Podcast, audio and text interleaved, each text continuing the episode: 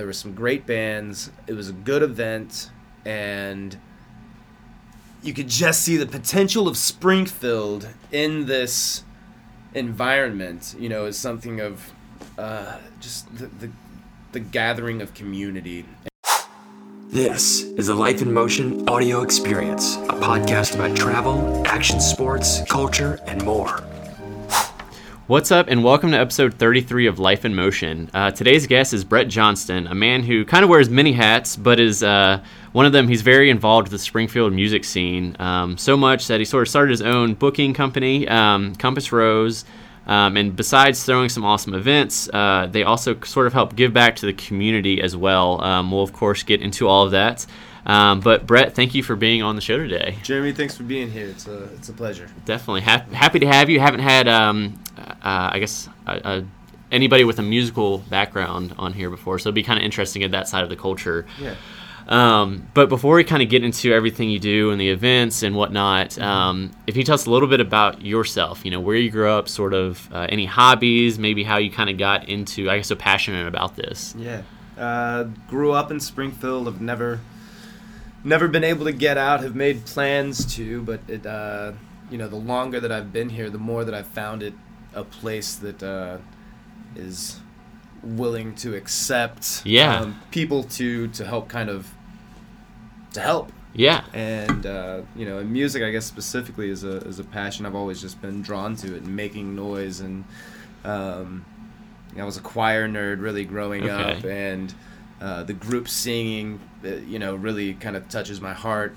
But then you find that at concerts when you're all experiencing the same, and so that really kind of transcended for me from being active in it to being a participant. Yeah. Just through listening. It's music. It's lifeblood. It changes your emotions. It can manage your emotions. You can definitely experience it with people and brings community together. There's so many just wonderful things. Just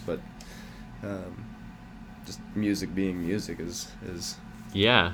what really So, and it started, you said, kind of from a choral aspect, if I said that word right.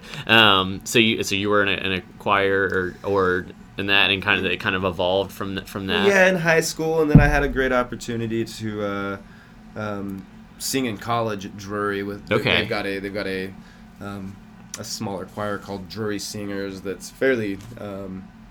It was an honor to be a part of it, but the singing with powerful voices, and then being able to kind of tour a little bit and go to Europe through singing, and a couple of the members of that choir are now one's on Broadway, one is Michael Spires, who's one of the world's greatest baritones. Really? So like it, just super cool opportunities through. Singing. So, and what was that like? So you were part of the group that traveled to Europe for? Yeah. So what was that like? Where'd you guys go? Some of the most emotional experiences were in those. It was 8 to 10 days. The first one we took, and it was, we sang at the Cathedral of Notre Dame. We sang a Sunday service there. We performed at the International Memorial Day service. At Normandy Beach, that was, that was it, and I'm getting chills right now thinking about it, but singing in this, it's hard to describe. When you go someplace and you can sense and feel how much more there is, so like walking the beach before performing and knowing the amount of lives that were lost on that, and just feeling that, and the rows of crosses, it was an incredible experience. That and then on that same trip we sang at some tiny churches. Smaller than churches. Just these in the streets of the Netherlands. Where you can't even get there by vehicle. You have to get dropped off, and then you walk through these tiny bricked streets, and then you find this place and. They were just so warm and so welcoming. I haven't thought about it in a while. Thank you, Jeremy. No, I'm glad you brought that up, because And kind of at that same time in college, I was, I had a couple radio shows on the, it was K-Drew, and now it's come back as a local kind of low-power FM station, but it was a station for ever. And so kind of actually the end of my college days, I was fighting to keep the station alive, and we ultimately lost, and so there were several black years for 98.1 on the Springfield radio dial, but I was hosting a hip-hop show and this like rock show and having these opportunities to connect with artists, right? And so I was young, kind of took that opportunity to, I didn't know better, and so I was reaching out to record labels and anybody who would listen, saying, hey, I've got these radio shows, can I talk to your guests, can you send me can you send me music? And some of those things started to happen. Just part of it was because it was the late 90s, and I said it's this FM station because it was, but you know, there wasn't the internet to find that it was this FM station that covered about a mile of Springfield, right? But still, but some of those kind of spurred and supported the love of music and pushed me kind of in those directions. And the first big festival I threw was actually for that radio station on Drury campus, and that was like. And it was, funny enough, we have some experience with rainouts, but it poured that day. Oh. Was it a one-day festival? Yeah, of course.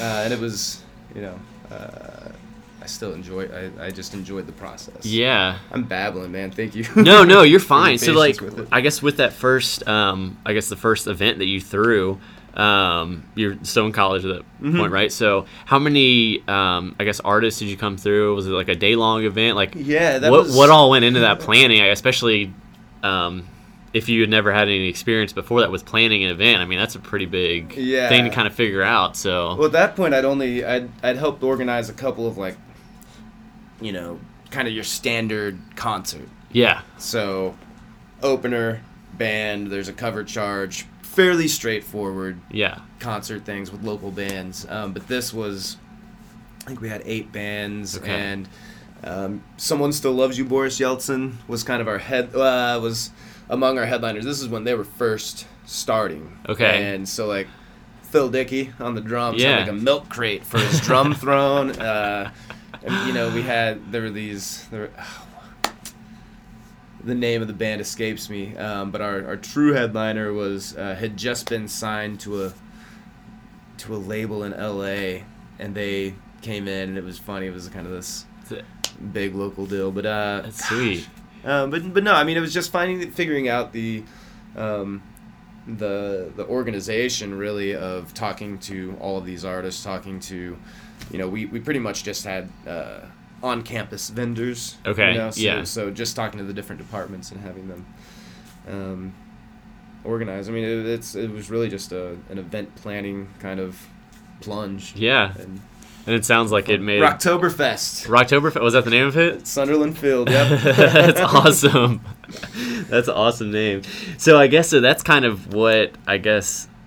And that's interesting, hearing kind of the story with the traveling and then kind of how it all led to that. So, and like you said, you kind of didn't know any better at the time. It just sounded like it was kind of awesome, and that kind of continued to evolve, I guess, throughout the years with different events. I didn't really throw too many bigger events for a while after that. The radio station was the Student Government Association pulled the funding for the radio station, and so that was kind of my first realization that I didn't want to ever have any involvement in anything political. Because I spent a couple months going to as a manager of the station, going and fighting for our money and then losing terribly for, you know. It's a bummer. Yeah, but I'm glad that station is back. But no, I didn't really work on too many events for a few years after that. It was I rapped. And we played a bunch of shows kind of around the Midwest and around Springfield and organized little hip-hop shows in Springfield. But didn't do too much big there in kind of like the mid-2000s. I was also working full-time for the Newsleader. And so I was trying to do the professional thing, but also this rap thing. And were you able to kind of merge the two as like what you were doing with like the newsleader at the time, like where it sort of followed your passion a little bit, or not really? I was a sports writer and worked on the sports page for the newsleader, but it was funny to see these two because one of the guys that I rapped with was also worked at the newsleader, and so we had this weird following of journalists. That's funny. These little dive bar shows, but no, they get coverage, right? Yeah, right. They didn't really marry too well the stage personality and the sports writers. I wasn't sure. So you kind of did that. And kind of, I guess, eventually evolved. And then so sort of at what point did you decide, I guess, to start, I'm not saying that you weren't serious about the other stuff, but kind of start, and I guess more into serious with, like, the Compass Rose stuff as, like, actually, like, booking shows. I think you did stuff like that before you even started that and kind of got more, like I said, serious is the best word I can think of. But what did that kind of look like? So there's kind of a couple. It was about 12 years, I guess, in the middle. We the same guy who Alan Vaughn and I had been rapping and sportsing at the newsleader together, and we were real good friends from college. We the next kind of step in it was we saw this lack of in this sinking ship of conventional journalism, and the newspaper was going through some tough times. This is 2007, 2008, and the newspaper industry in general. This wasn't just Springfield. He and I, as local performers, and being, not that we were expecting ourselves to have coverage, but as just being in the arts kind of scene and being active in it, we, noticed how as the newspaper was scaling back. There was very little arts coverage. I mean, there just wasn't the capacity for arts coverage. Yeah. And so we jumped ship and started a media company called Tag. Okay. That had that was to cover all things, but to include the arts. And it was a sponsor-driven thing. We've got this magazine and these radio shows and this TV segment and all these things, but... that can be tough, right? And so, kind of seeing the same things that those sponsors being very skeptical of course, of a small new thing, and we started adding events, and so we found that people were excited to be a part of these events, and so it kind of came back into my life just as a model to create more revenue and keep our employees and our writers paid, right? With the events. And so we were using these events to bolster the sponsorships of the magazine and other things. Okay. And that's kind of how it came back. And it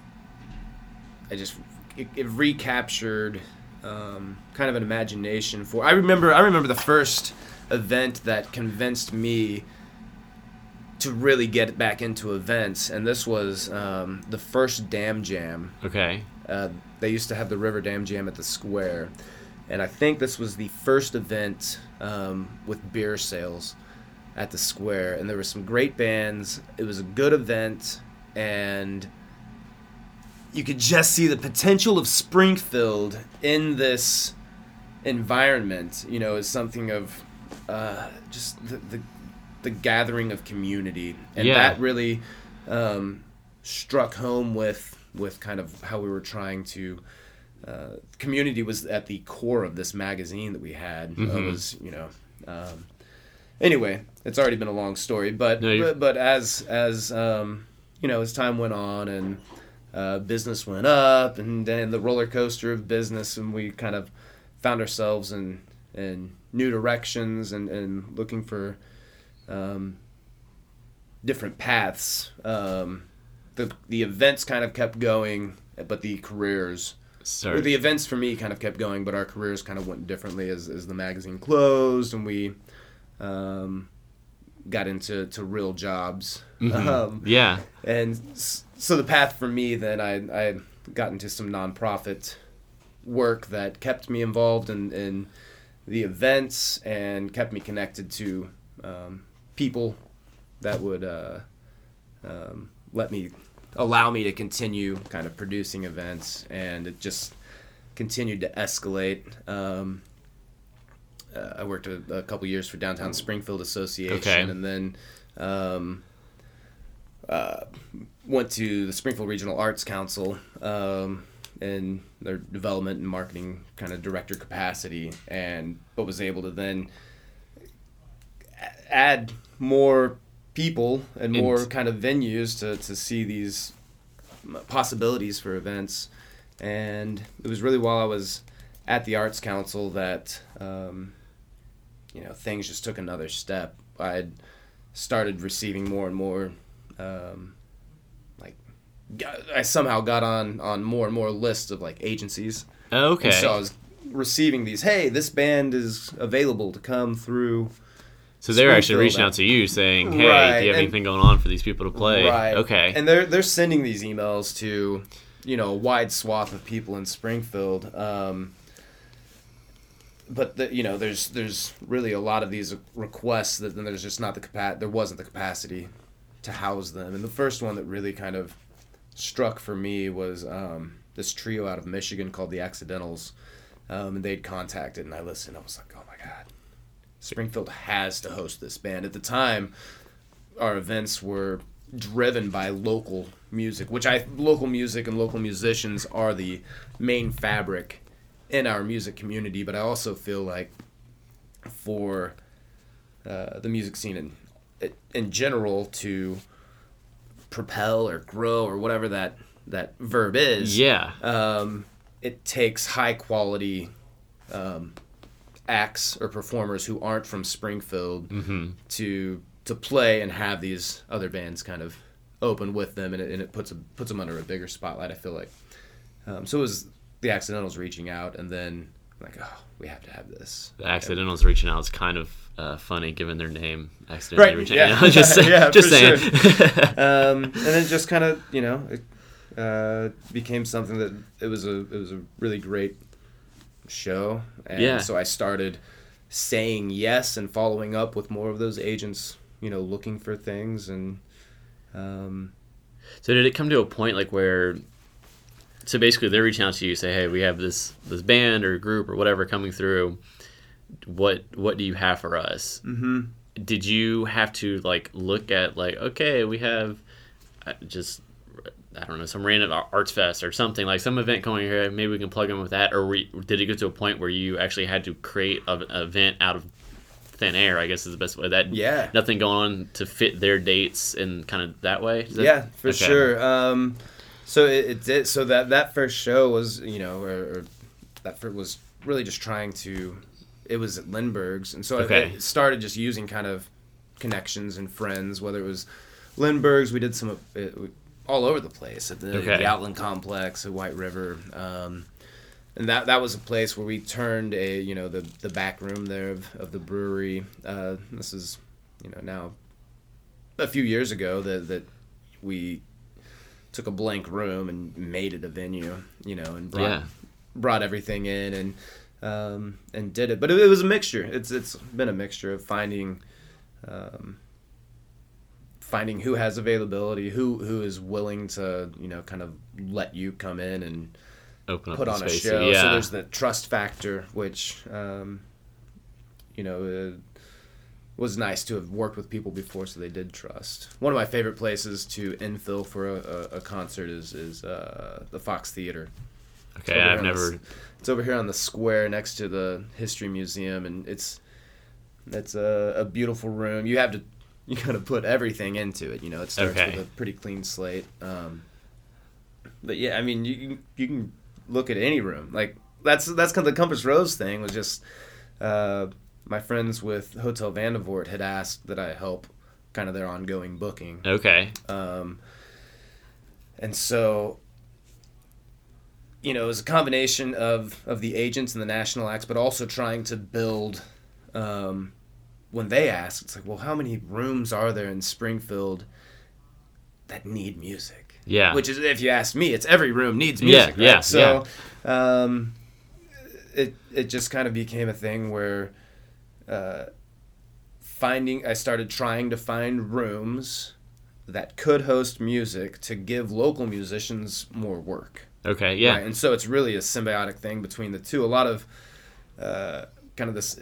became this third branch, right? Because a lot of artists aren't necessarily great at communicating to venues, and venues aren't always great about that. And so it was just kind of became this third thing of matchmaking. Yeah. Of making it really easy for, some hotels and some breweries and places where they just say, I want music from 6 to 8 at this time. And I say, okay. And we PA everything. We go in and set it up and do the whole, get out of there. As far as like the I guess the venues or the potential venues, obviously, like you said, there's the relationship aspect to it, but it's more obvious of, hey, I know this bar has this space or this space has this space.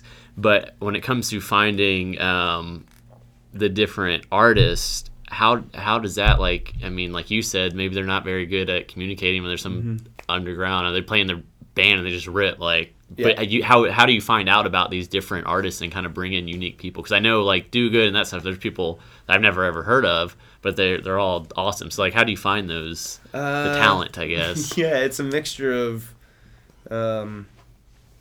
because for the smaller ones, for some of the bigger events, it's a mixture of reaching out to people I've met maybe from the agencies or just regionally. I just try to always find new music and just like SoundCloud and stuff, or like different everything. Facebook, just try to find scour every medium there is. I'm trying to find something new and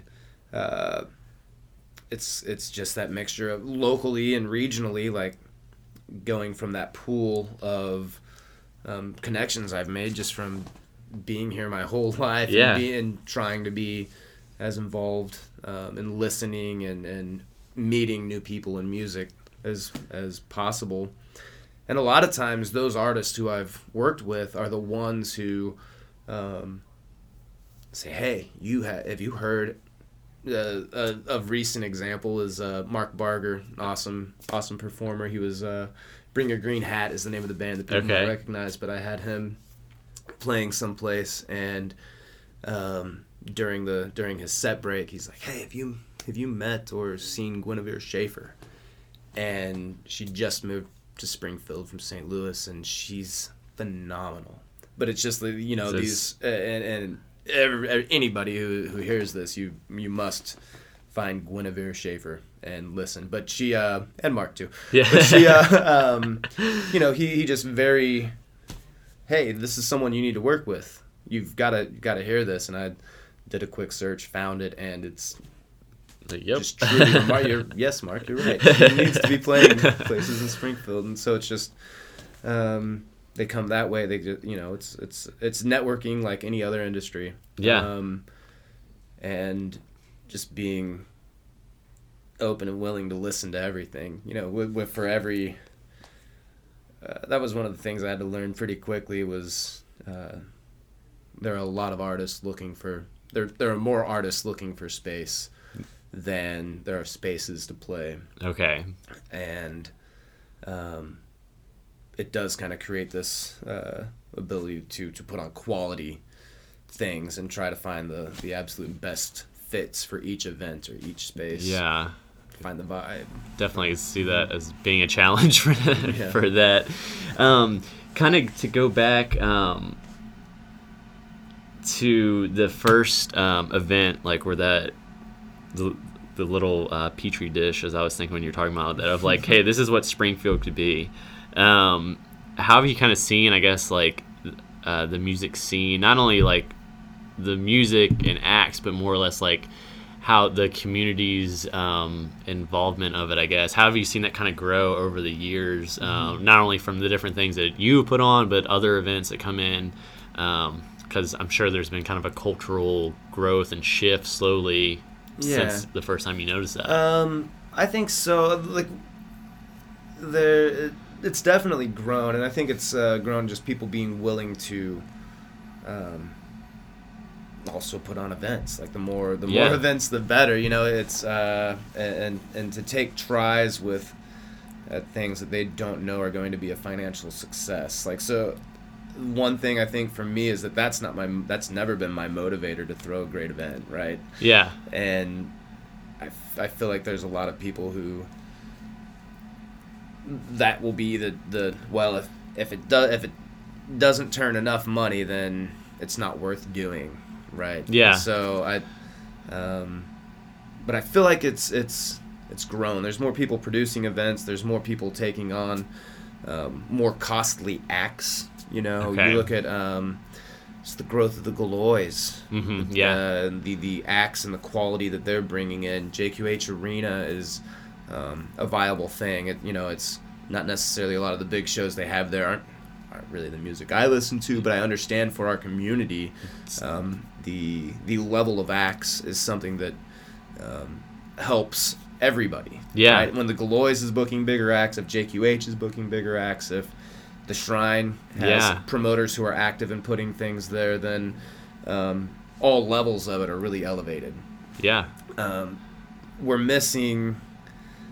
When I was younger, you know, I think back to, like, there was this kind of golden era for me for going to events as a young person. Mm-hmm. So there was a time in Springfield when you could go to alcohol venues and really be... any age, that's subsequently changed, but it's going to some of the, like, some juke joint and concerts there, but also going to events at the Shrine and big fields that the radio stations used to play. So media used to play in the 90s a huge role in events. Okay. So in trying to spread their brands and that of their sponsors, they would,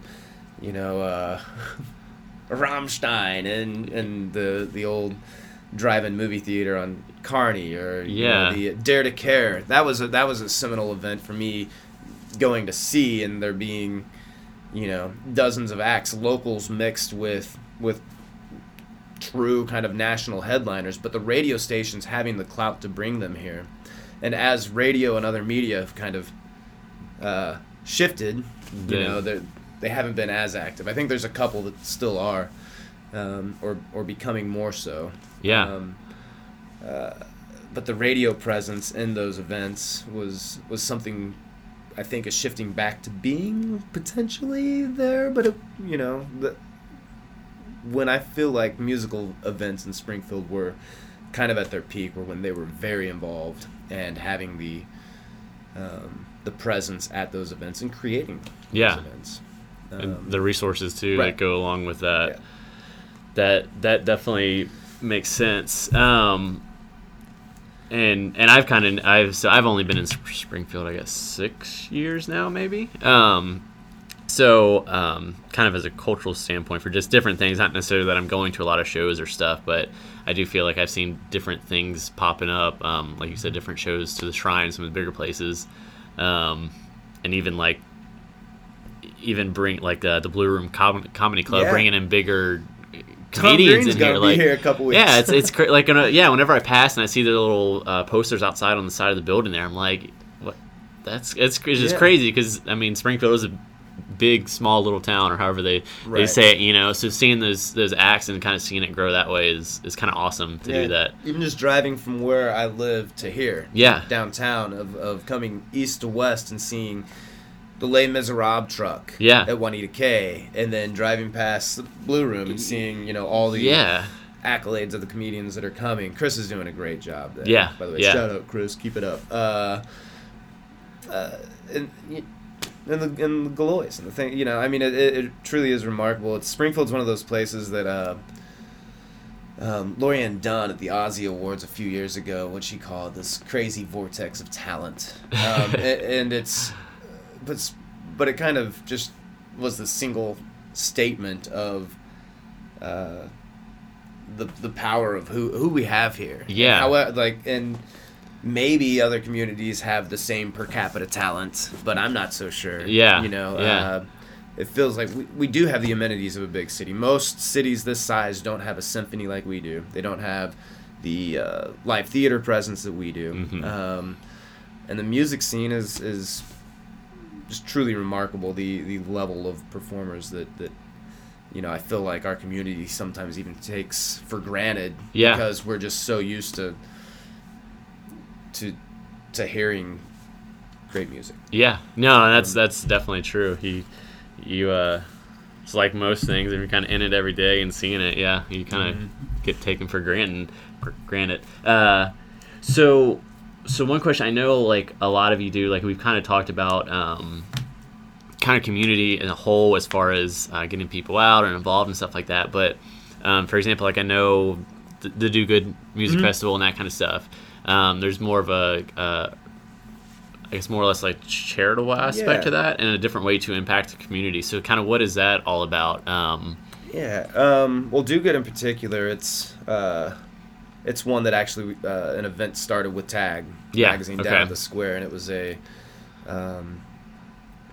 so that was the first one was 2010 or 2011. We did a few years there, and then revived it here the last couple years at Ty and Timber over in Roundtree neighborhood, and it wasn't ticketed at the square, and so it was one of the first square events to serve alcohol. And we were young and just thrilled that we didn't cuss it up for everybody. Right? Whenever they were like, "Okay, guys," we really felt a lot of pressure to not have anything wrong happen. Because we would never have the opportunity again. But it's an event that's come back in the last couple of years where we've kind of raised the profile of the acts and added a ticket to it. Mm-hmm. And so before, at the square, we were kind of taking the net beer sales, and that was the charitable, and that's what we had really available to donate. Whereas now we're able to take, we are able to find revenue other places. And so this last year we had three different nonprofits, and they they have a presence there, and they also receive some donations, and we're looking to step that up, and those are mostly based off just how much money can we raise getting people here. And it is last year was kind of I guess a diverse group, because you had a PTA there, right? I think was one of them. I can't think of the houses. We had so Eden Village, which is they're building the communities of small houses for the chronically homeless. That was one. Sculpture Walk Springfield was another one. Was one, and then Roundtree PTA, which is the neighborhood school there next to the brewery. And so for me, it was looking at three different pieces of community that one I feel strongly about helping. Eden Village we had done before, but the placemaking of Sculpture Walk Springfield, the visual aspects of what they provide and the engagement with your city. Visual arts do so much to create that engagement, right? And so that's important. That's important to me, and I feel like too, because the brewery is a big partner and is taking more active role in that event. Important to them as well to create that placemaking and the art, but I think the PTA of the kids of the families who are in that neighborhood, self included, for education, and then to Eden Village has been a benefactor the last couple of years, and there's there's hundreds of chronically homeless individuals in Springfield, and so part of that's, I really believe in Eden Village's mission to humanize, and these are to give them shelter, to give them a place to live, and to provide while they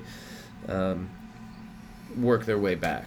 And I think that's one thing that a lot of people forget is that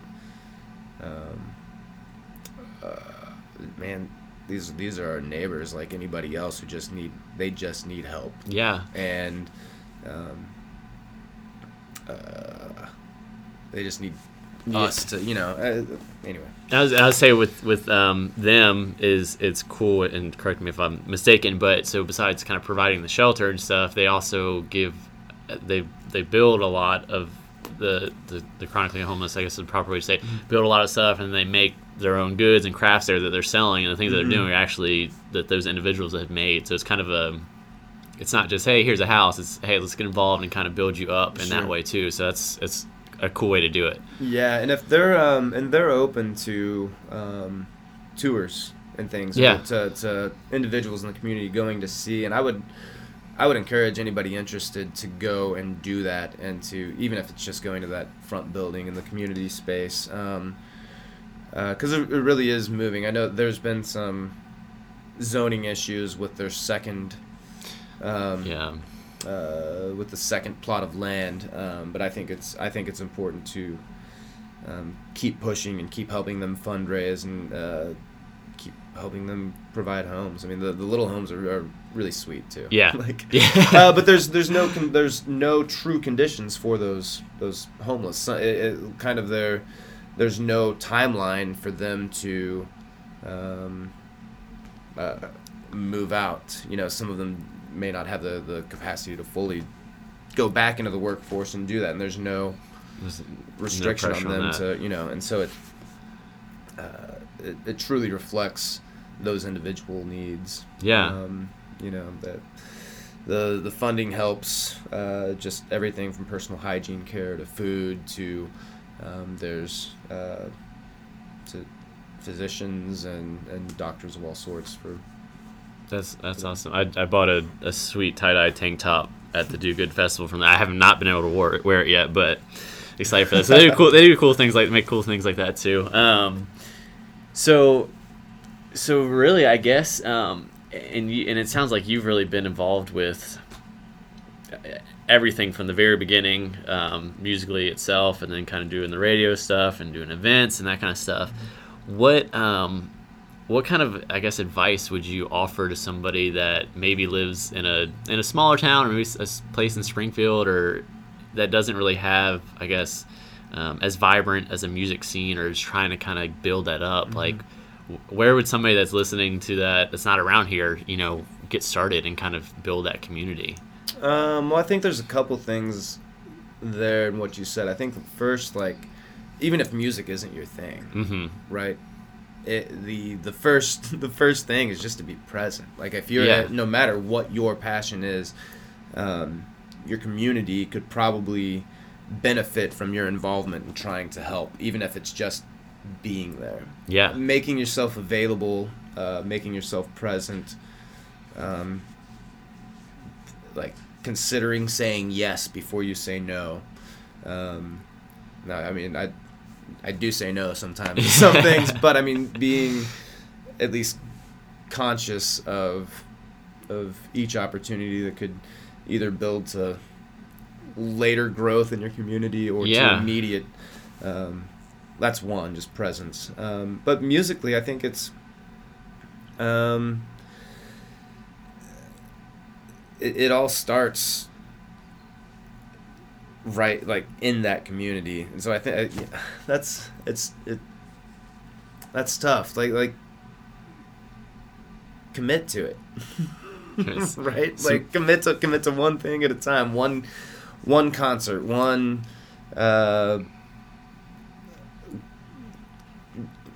screw it, I'm going to rent the VFW and have a bill of local bands all day long, right? I mean, it doesn't, opening up your living room. Some of the best shows happen in people's living rooms. Yeah. So, like, artists you like, they're on tour, provide space, you know? And, and I don't know, there's so many different ways and avenues.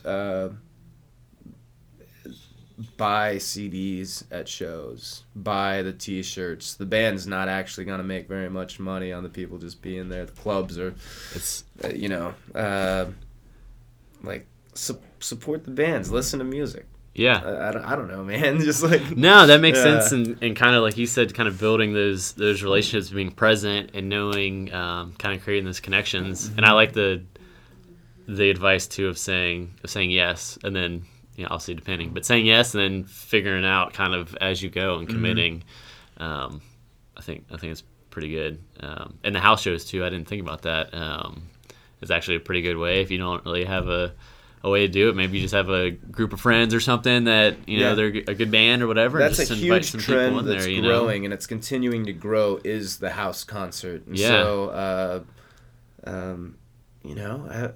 invite the band. You give a suggested donation. You have everybody bring a dish. You eat with the band. A lot of times you'll find that those performers are making.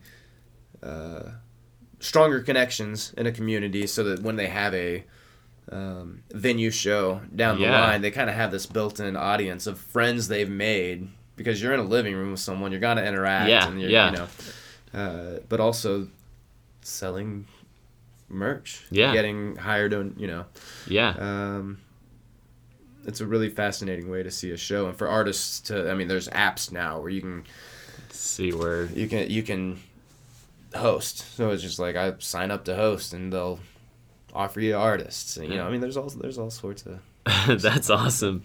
Well, where can people find you online, Compass Rose online, all that good stuff, and kind of see what you're up to, what events are coming up? I know I'm sure 2020 is going to be packed for you all, so but Compass Rose is on Facebook. You'll find all those. I've been doing quite a good number of events at Ty and Timber here recently. They're a great partner, so you can follow along with that on their Facebook page as well and website. You can find me Wednesdays on K-Drew hosting a radio show with Jimmy Ray.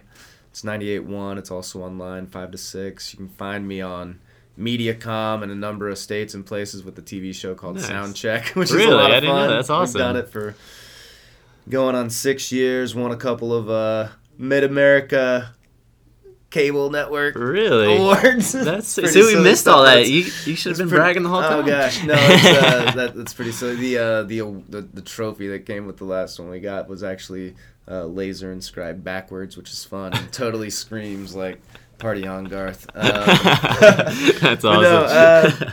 No, you can probably find me at a concert. Find me at the Square for Tumble. Find a pretty cool company called Illumin normally there too. Thanks for the shout out. I did not ask for that plug, but at Tumble first Fridays at the Square, it's a really fun community event that we do each summer. Awesome. Whatever. Well, guys, definitely check them out on Facebook. All the Facebook events and stuff too. A lot of stuff that Illumin is involved with we share on our Facebook event pages as well, so what's up. And of course, like you said, Ty and Timber is an awesome place and has been an awesome venue for them as well. But Brett, thanks again for being on today's show, kind of sharing your whole story and kind of sharing what's to come. I'm excited to see all the awesome events this year. Right on, man. We're going to have some fun. Thanks for putting up with my aimless rambling. Hey, that's what it's all about. I appreciate it. Thanks, Jeremy. Thanks for listening. And hey, if you've made it this far and like what you've heard, go ahead and hit that subscribe button and let your friends know about Life in Motion. Until next time.